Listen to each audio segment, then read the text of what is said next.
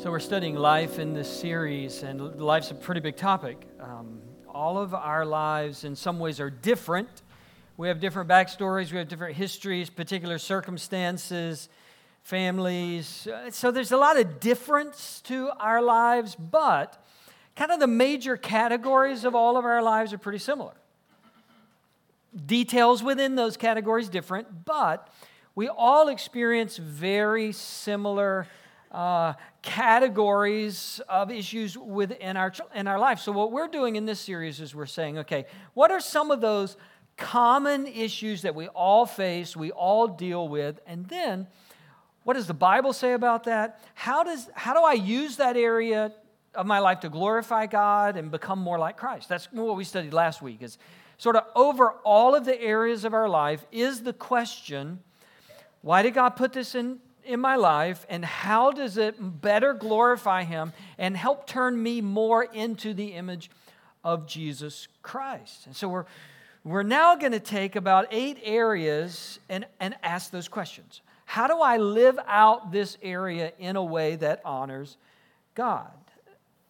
There's one principle that's going to be true across all of these areas, and it, it helps if we get clarity on that principle uh, before we jump into the specifics. Um, the Psalms addresses this area. The Psalms is the largest book of the Bible. It's basically in the middle of your Bible. So if you're going to open and find it and read along with us, just kind of open to the middle. You'll probably open up to the Psalms. The Psalms is a collection of poems and prayers and song lyrics, uh, tons of them. So it, it was put together largely by creative types, arts type people, musicians, artists, poets, uh, those sort of people, and, and they expressed their ideas about God as the Holy Spirit inspired them. They expressed their ideas about God in poems and prayers and, and song lyrics. Psalm 24 is written by David, He's a fairly popular guy. He wrote a lot of the Psalms. Uh, he was the king of Israel. He defeated Goliath. So that David is writing. And this is what he says in Psalm 24 1. The earth is the Lord's and everything in it, the world and all who live in it. So pause right there. David's belief, the Bible's belief, Christianity's belief is the world and everything that's in the world belongs to God. All of the people belong to God. Everything you see, everything you touch, everything that is belongs to God. So if everything in the earth, including the earth itself, the universe, if everything belongs to God, how much belongs to us? Nothing, right? It's, it's pretty simple math, right? Everything God, us, nothing. Infinity over here, nada over here, right? It's pretty simple. If everything is God's, then nothing is mine. And that's kind of hard to accept because it's so easy to look at different aspects of our life and go, mine, mine. I did that. I'm responsible for that. That belongs to me. I worked for that. You don't know what I went through to get that. Mine, mine, mine. And David, thousands of years ago, said, mm, Sorry, not yours. Nothing's yours. Nothing's really yours. It all belongs to God. Now, his logic behind that, the reasoning that he says that in verse 1, he gives us in verse 2. Here's verse 2 For he, God, founded it on the seas and established it on the waters. Basically, David's logic is because everything came from God, then everything belongs to God. Because God created everything when there was nothing, like we wouldn't be here apart from God putting us here and putting the universe into existence. We wouldn't be here apart from God keeping planets in their orbits and keeping the sun from burning us up and keeping everything working. Hebrews chapter 1 says that God sustains everything. Apart from that, we're not here, and all of the stuff that's in our life isn't here. Therefore, it's not really ours. It belongs to God because He made it all anyway.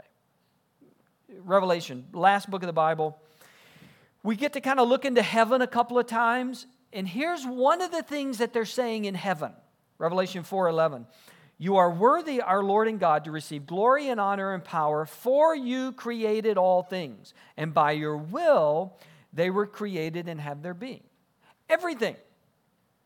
Nothing falls outside of everything, right? Everything that is, God, you created, you spoke into existence from nothing, therefore it all belongs to you. This is Colossians chapter 1, Paul's writing. The Son, speaking of Jesus, is the image of the invisible God, the firstborn over all creation, for in him all things were created. And then Paul details what all things mean things in heaven and on earth, visible and invisible, whether thrones or powers or rulers or authorities, all things have been created through him and for him. Everything. If you can see it, God created it. If you can't see it, God created it. Everything that is belongs to God because he created everything. The Abraham Kuyper, uh, well known quote by Kuyper.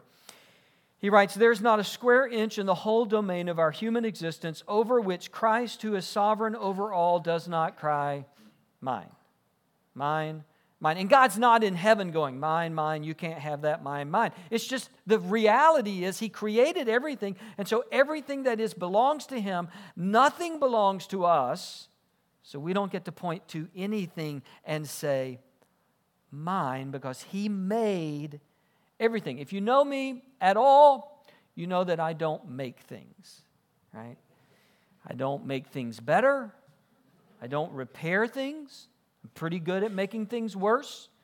I don't, in general, make things. I, I, I, told some of you when I was in college, I needed a place to put my books because the apartment I was sharing with some guys was too small. And so I made a, a, a set of uh, bookshelves, and they're ugly and wobbly, and uh, surprisingly, we still have them. They are not on display in our house. Like we didn't find like the perfect. Oh, this will, the shelves will look good in this corner. Right?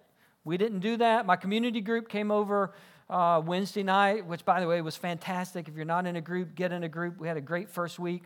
But my group meets at my house, and when they, when they came in, we, we did not take them to the foyer and say, here are our shelves, circa 1990 by Sermons & Co., because the shelves are in the garage, right? And there's old shoes on them and garden tools and cleaning supplies.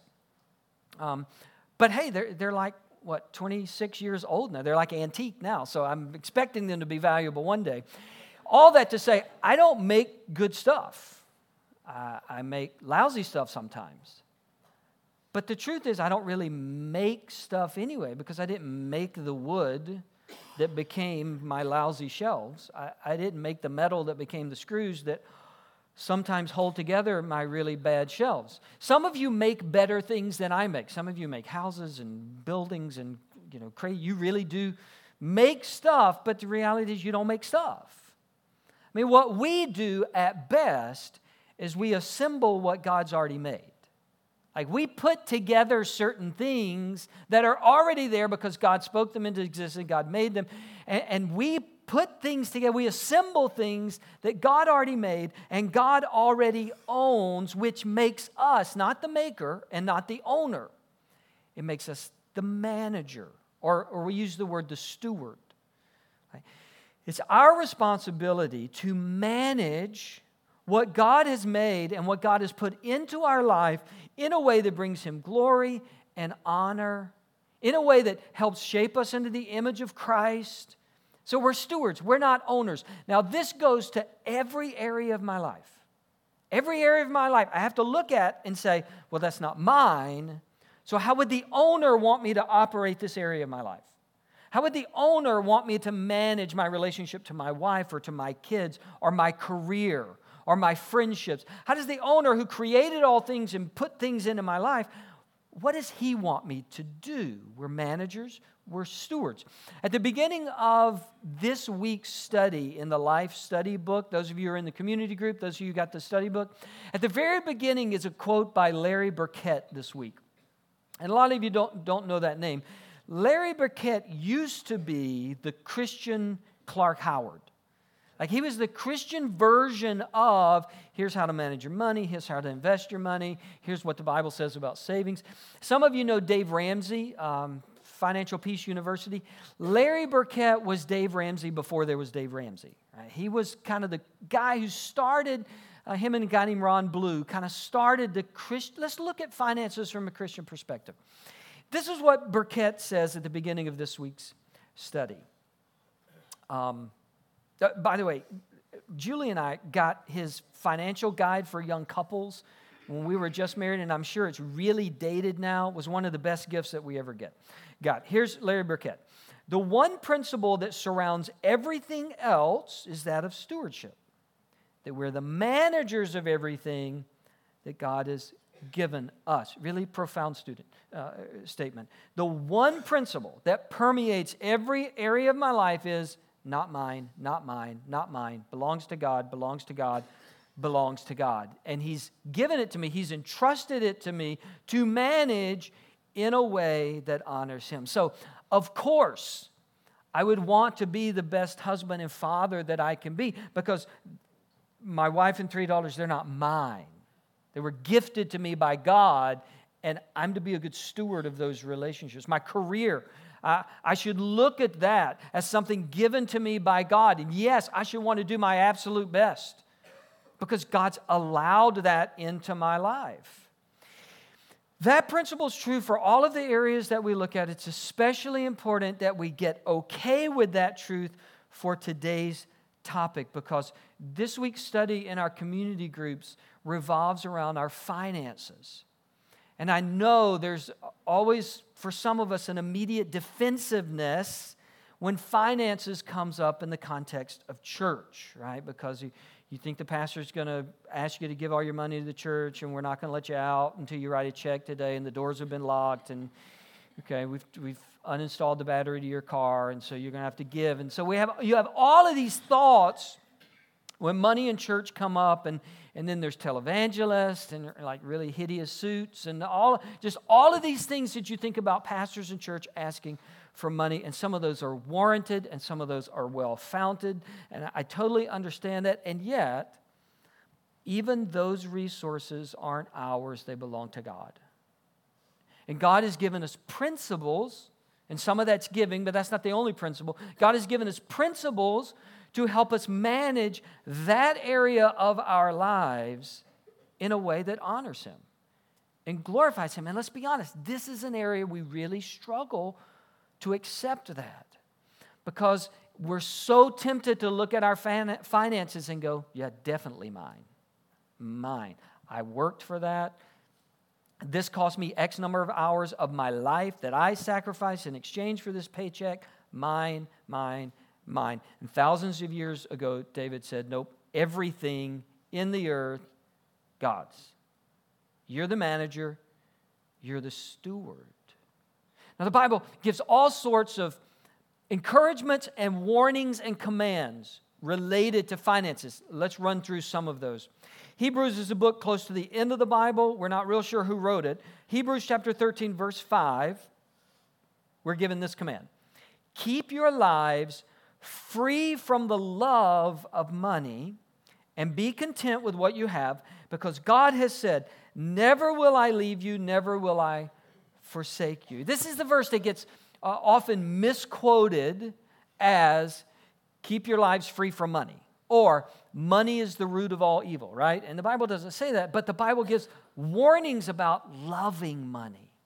My heart getting attached to, getting drawn to my resources, and my finances. And thousands of years ago, this author said, Keep your lives free from the love of money, or a paraphrase of that. Be careful not to love stuff. And especially be careful not to love stuff more than you love people and more than you love God. Don't love stuff in the way that you love God. Don't let your heart be drawn toward more and more stuff. As I was reading this this week, it struck me as interesting that this was written 2,000 years ago. And 2,000 years ago, they didn't have cars. Right? They didn't live in the homes that we live in. They didn't wear the clothes that we wear. They didn't have 401ks. Right? They didn't have credit cards. Like, a lot of the stuff that's most tempting to us financially wasn't even around when this was written. And this author knew money's going to be a problem for a lot of people. Like getting their heart right when it comes to finances is going to be a real struggle for a lot of people. Before smartphones, right? Before any of that came along, this is going to be a problem. Now, here's a, here's a couple of challenges when it comes to money. One is money is extremely sneaky and seductive.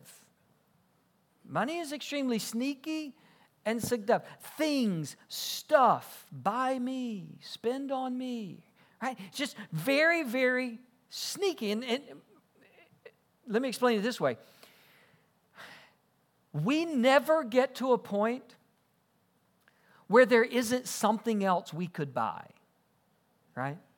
Like you never get to a point in your life, no matter how much money you make, no matter what your income status is, like you never get to a point where there's nothing else that you think, well, it'd be nice to have that. I sure would like one of those. I want to upgrade this. I'd like to get the newest one. That's how sneaky money is. It's like there's always something else we could do with money. If we gave everybody $50,000 on the way out the door, which we're not, by the way, okay, just, they're not. But if we did, on the way out, we handed you a briefcase full of unmarked bills, $50,000, and you take that home. Here's what I know. Here's what I know. Most, if not all of us, would have no problem finding something to do with $50,000. Like, amen. Right. Yeah.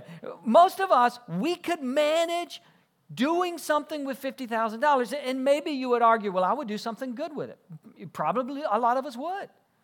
Probably a lot of us would do something really good or really beneficial or really helpful. And maybe some of us would do things that aren't really good and aren't really beneficial. And maybe we would waste it or maybe I would think you wasted yours and you think I wasted mine. We could find something to do with $50,000, and at the end of $50,000, you know what none of us would say? None of us would say, Well, I'm never going to spend any more money in my life. I got that out of my system.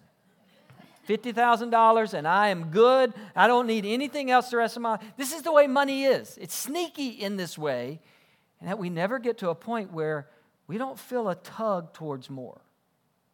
We never, we never get there. And different from when Hebrews was written, it's so easy today. So easy.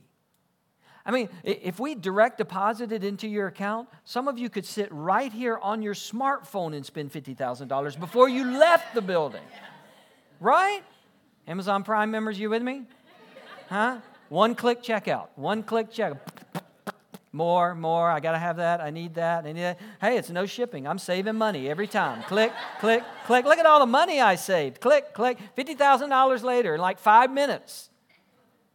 This is sort of the sneaky draw of stuff and money and resource is we never get to a point where we go, I'm done. I, I don't want anything else. I don't want anything else. So the reality is, since you're never going to get there, don't expect the next purchase to satisfy that in you. Don't expect the next, next expenditure. Don't expect the next delivery from FedEx to fulfill that part of you because it doesn't. There's always more and more and more and more that we want because it's not a stuff issue, it's a heart issue. It's in my heart getting drawn to needing and wanting and wanting more. It's interesting in Hebrews, if you read the passage just above this one, the one that talks about not loving money, it's a, it's a passage about adultery in your marriage. Uh, Hebrews 13, verse 4, which is right above the one we just read. Marriage should be honored by all and the marriage bed kept pure, for God will judge the adulterer and all the sexually immoral. So the Hebrews writer gives this strong statement about hey, don't love the wrong people. Like if you're, you're married, then you're committed to that person. Don't love someone outside of your marriage. This would be wrong. And then immediately he says, and don't love the wrong stuff too. You can love the wrong people, and that's wrong. But if you love stuff, that's just as wrong.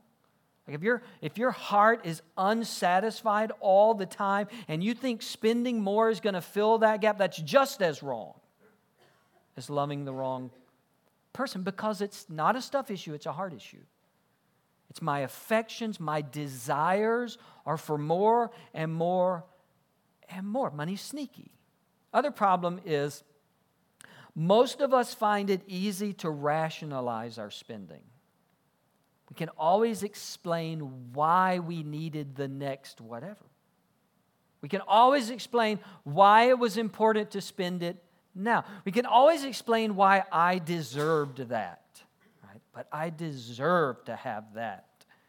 But there's a reason, there's a rationalization, right? Do we, anybody need home shopping network intervention? All right? Or, or does your spouse need home shop, shopping network intervention, right? Because I can always rationalize why I need that thing that they're showing me. Well, of course that would be good. Well, of course I'm saving money. If I spend $200 on this, it would be a great savings. We just have this way of rationalizing. Now, what's the antidote? What's the answer? The writer of Hebrews says the answer is be content with what you have. The answer is not, well, when I get the next thing, then I'll be satisfied. He says, no, no, no. Don't love money. Instead, be content. Have an attitude of, you know what, it's enough. It's enough. I don't have to have more in order to be satisfied, in order to feel valuable, in order to feel like I've accomplished something. Like my self worth is not tied up in getting some new thing. I'm content. We said last week that the goal of these areas is to conform us more into the image of Christ, and this is one of those examples.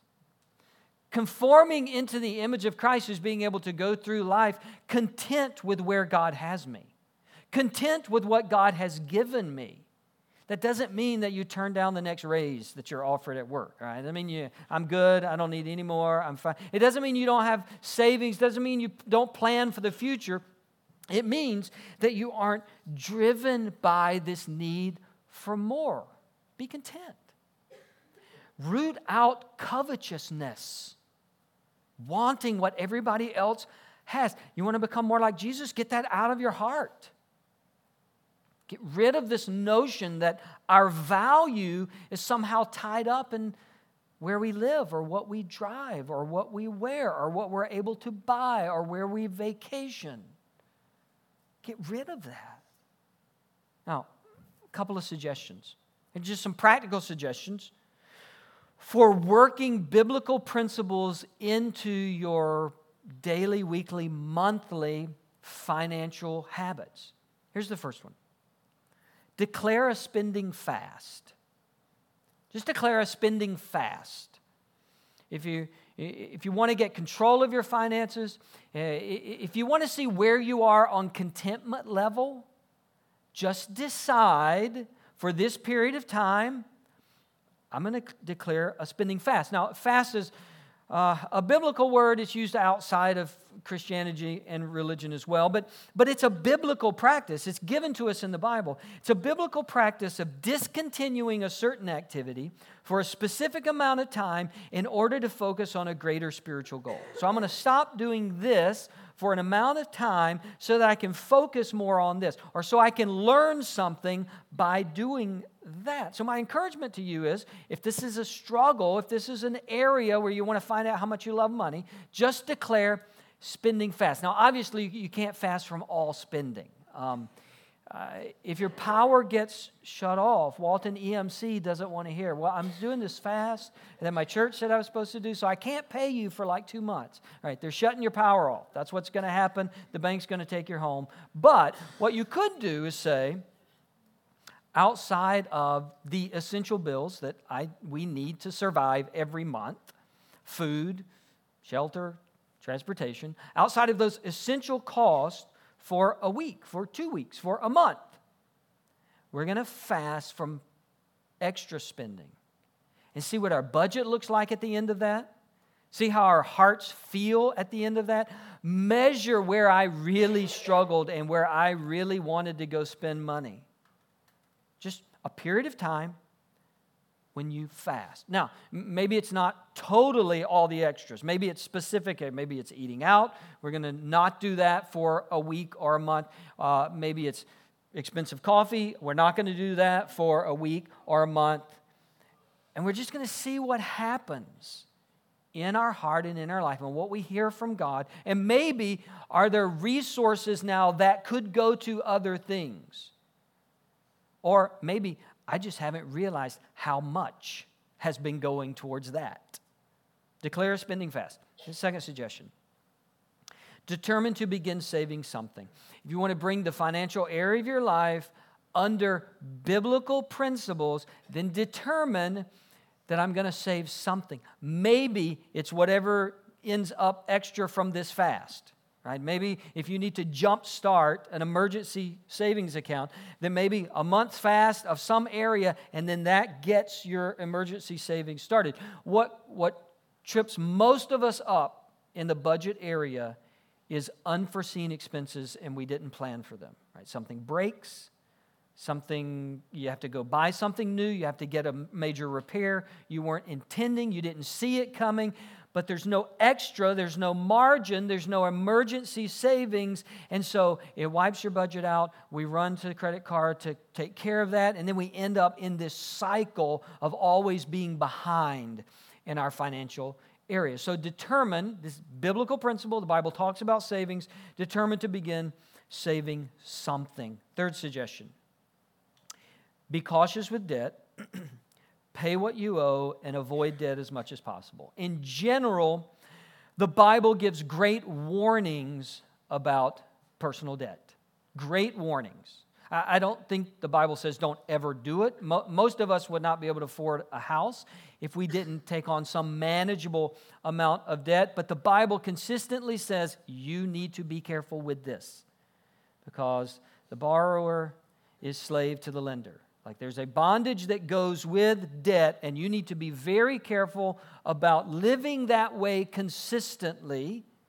The Bible is also very clear that as followers of Jesus, a part of representing Him in this world is paying what we owe. So if there's debt in my life, a commitment to paying that off, if I can't do it all at once, prioritizing paying that off. As followers of Jesus, we're to pay our debts and we're to be very, very careful about taking on more debt. Here's a, here's a simple way to eliminate some of our debt, a simple mindset to eliminate some, maybe all, of our future debt. And it's just this sometimes avoiding debt is as simple as saying, I don't need that right now. Sometimes avoiding debt is just as simple as being able to say, love it, would like to have it. I don't need that right now, why don't we practice? Can we practice? Ready? I don't need that right now. Yeah, yeah. That would eliminate, for some of us, a lot of our tendency to go into debt is to be able to say, clear mind, I don't need that right now. Maybe I'll come back. Maybe later I'll be at a point where I could purchase this. There's nothing wrong with that thing. It's not an immoral thing. It's not an ungodly thing. It's not a bad thing. It's just that financially I'm not a place, at a place to get that thing, so I don't need that right now. Would keep a lot of us out of debt. Last, last suggestion learn to be generous. If you want to bring the financial area of your life under the lordship and, and, and uh, command and oversight of God, learn to be generous. learn to be a giver. Because I can tell you, nothing breaks the love of money more than giving some of it away. Nothing breaks the hold of money on us like freely, by choice, giving money away to someone who needs it. To say, here, I can meet that need. I can take some of what God has given me because it's not mine anyway. Anyway, I can take some of what God has given me and I can help somebody who has a need. Now, the catch with generosity.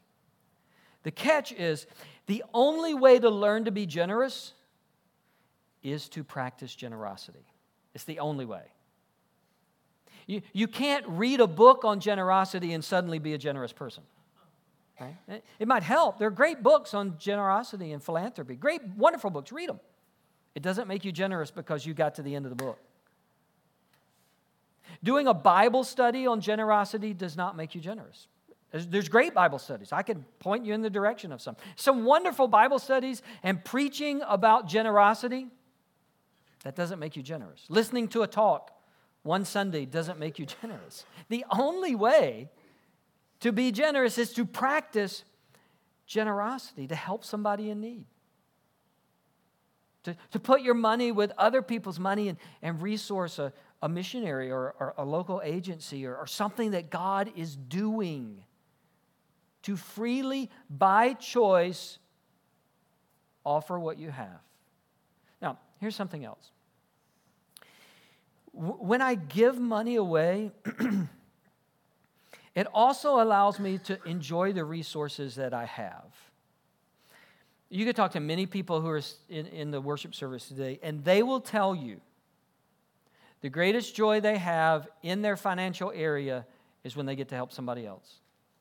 The greatest joy they have is when they put their money together with other people and they see God use it or they put it into a ministry or into a church and, and they see God do things out of that, or they, they help a local community service agency. I mean, they will tell you they are far more excited about that than paying their tax bill on April 15th, right? I mean, that's not much of a stretch, but I mean, we pay bills all the time. We, we write to power companies and water companies and we pay mortgages and but but to freely give a part of what God's put into my life to help somebody else, there's no greater financial joy than to be able to do that. Um, and yes, a part of that, a part of that generosity, I believe, for followers of Jesus, is helping to resource the church where you worship, whatever church that is, wherever you're getting ministry, wherever you're growing spiritually, wherever you come for your spiritual accountability and, and your spiritual growth, that local ministry should be a part of your giving. And I know you're thinking, well, of course you would say that. That's what you're supposed to say. Now, this is what the Bible says. So the Bible, Old and New Testament affirm like a part of following God's commands when it comes to our, our finances is saying, yeah, I, I want to help resource the church that's ministering to me. I, I, grew up with Southern Baptist parents. Some of you know my story. I, I grew up Southern Baptist parents, and, and my parents practiced tithing.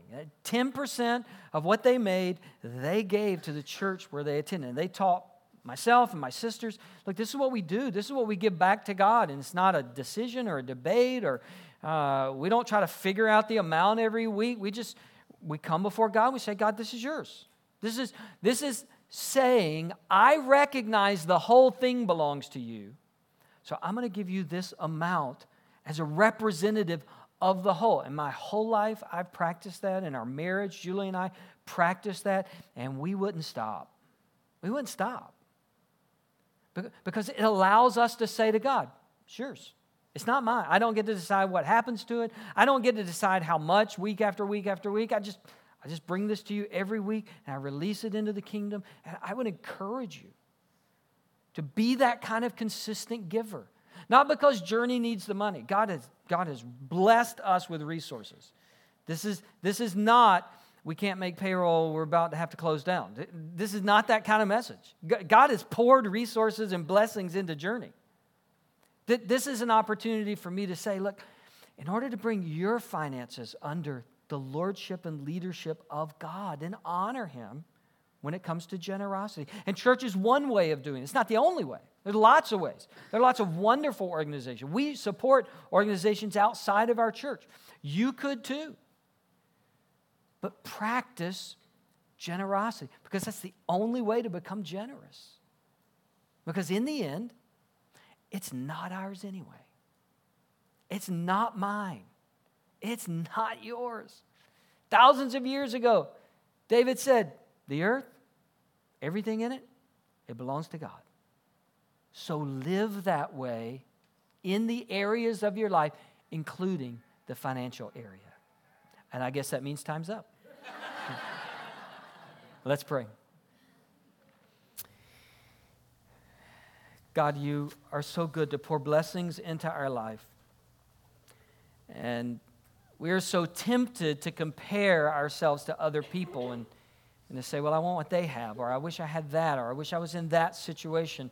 Instead of saying, God, thank you for what you've put into my life. And now help me to manage it in the way that you want. Help me to steward it, to be a good steward of what you've given me. And that's hard in the financial area because we have bills and, and we have past and, and maybe we've made some bad choices in the past financially and we're trying to recover from those. And especially in this area, it's tempting for all of us to look at our checkbook and say, Mine, that's mine. But, but, I can't let go. I can't give because. But God, give us generous hearts. Give us generous hearts and help us, not just in our giving, but, but in our savings and in our caution when it comes to debt, in the priorities, in taming that part of us that always wants more and can always rationalize another expense. Help us to become like Christ to be content, to walk through life with gratitude and peace and contentment. I pray it in Jesus' name.